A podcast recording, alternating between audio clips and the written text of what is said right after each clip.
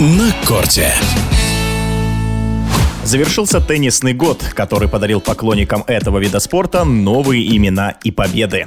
О самых ярких событиях прошедшего сезона в эфире заслуженный мастер спорта СССР Анна Дмитриева ярчайший финал Умблдонского турнира. Да, действительно, это был такой подарок всем любителям тенниса, что трудно было представить, что в финале мы можем это увидеть. Оба теннисиста, оба соперника, Новак Джокович и Карлос Алькарас, который моложе почти на 16 лет своего соперника, демонстрировали чудеса волевых качеств в первую очередь. Умение бороться за каждое очко, тащить невозможные мячи и при этом играть остро, быстро, резко и ярко. Новак рассчитывал на успех. Он после матча сказал, уж где-где, но на траве я не предполагал, что могу проиграть Карлосу. Но проиграл. Таким образом, календарный шлем по-прежнему не закрыт, а Карлос Алькарас стал новым чемпионом Умблдонского турнира.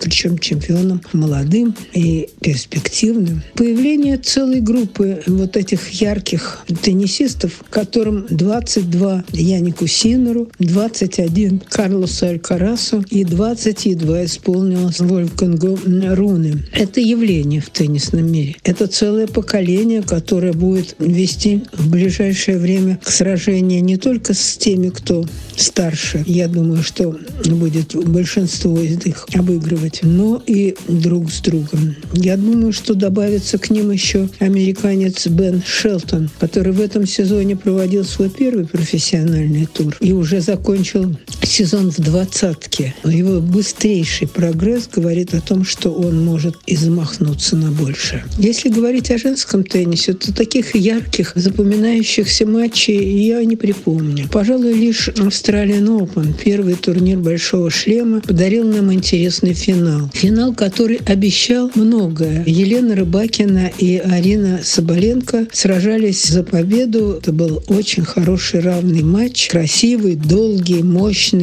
современный, я бы сказала. И создавалось ощущение, что именно между этими теннисистками и будет продолжена борьба на протяжении всего сезона. Но случилось иначе. Рыбакина, правда, успела, проиграв в финале Australian Open, взять реванш у Арины Соболенко на одном из турниров премиум. Но это была ее последняя яркая победа. Что-то потом у нее пошло немножко не так. Потеряла она свою уверенность, немножко поблекла ее подача, чуть слабее стали удары на задней линии. Но я думаю, что это явление временное. И в следующем сезоне рассчитываю, что соперничество Соболенко и Рыбакиной подарит теннисному миру много интересных поединков.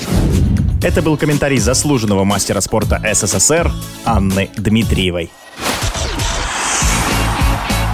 На корте.